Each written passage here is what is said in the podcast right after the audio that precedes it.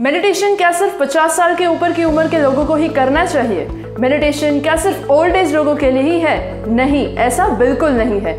Meditation का मतलब भगवान के नाम की माला जपना, पूजा पाठ करना या भजन कीर्तन करना नहीं है। Hi, my name is Avani Bhadeshia, life coach. Welcome to our channel Yuva Josh.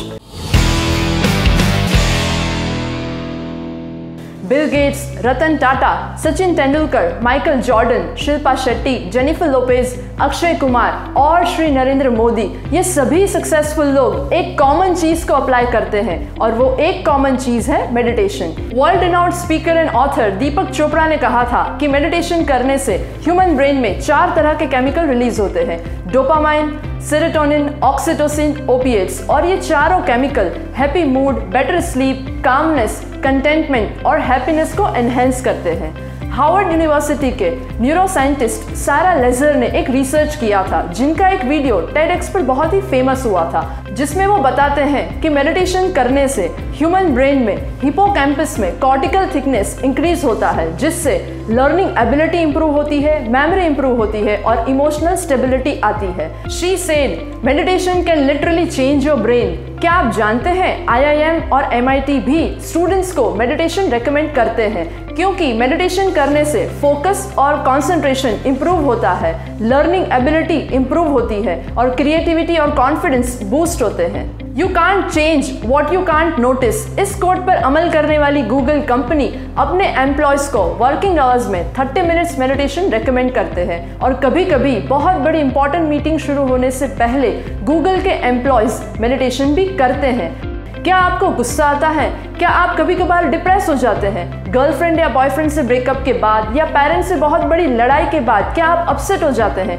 Exam से पहले क्या आप ज़्यादातर स्ट्रेसफुल रहते हैं? कोई इंपॉर्टेंट मीटिंग में जाने से पहले या कोई इंपॉर्टेंट काम करने से पहले या इंटरव्यू में जाने से पहले क्या आपको परफॉर्मेंस प्रेशर फील होता है?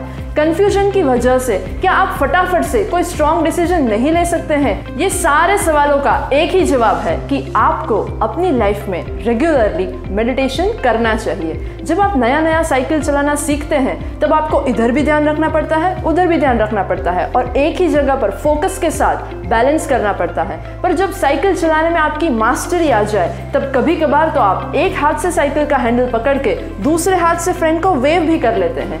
जिंदगी में भी कुछ ऐसा ही है। पर्सनल लाइफ, स्टडीज, माता पिता, फैमिली, फ्रेंड्स, ये सारी चीज़ों में जब आप बैलेंस कर पाएंगे तब जाकर आप अपने करियर में, गोल्स में और सफलता के ऊपर फोकस कर पाएंगे और ये सारी चीज़ों को करने में मेडिटेशन आपकी बहुत हेल्प करेगा। आपने ये तो जान लिया कि मेडिटेशन करना चाहिए, पर मेडिटेशन कैसे करना और मेडिटेशन कब करना, ये जानने के लिए आपको हमारा अगला वीडियो देखना पड़ेगा, जिसके लिए आपको हमारा फेसबुक पेज फॉलो करना पड़ेगा और यूट्यूब चैनल को सब्सक्राइब करना पड़ेगा, जिससे आप वो वीडियो मिस ना करें। भारत को सोने की चिड़िया कहा जाता था। इस देश में विवेकानंद, बुद्ध और महावीर जैसे महान मेडिटेटर हो चुके हैं। हर एक बच्चे के अंदर क्षमता है कि वो महान बन सके, इसलिए आपका फर्ज बनता है कि ज्यादा से ज्यादा इस वीडियो को शेयर कर दीजिए ताकि हम भारत को फिर से सोने की चिड़िया बना सके। तो आइए सब मिलकर युवा में जोश जगाते हैं।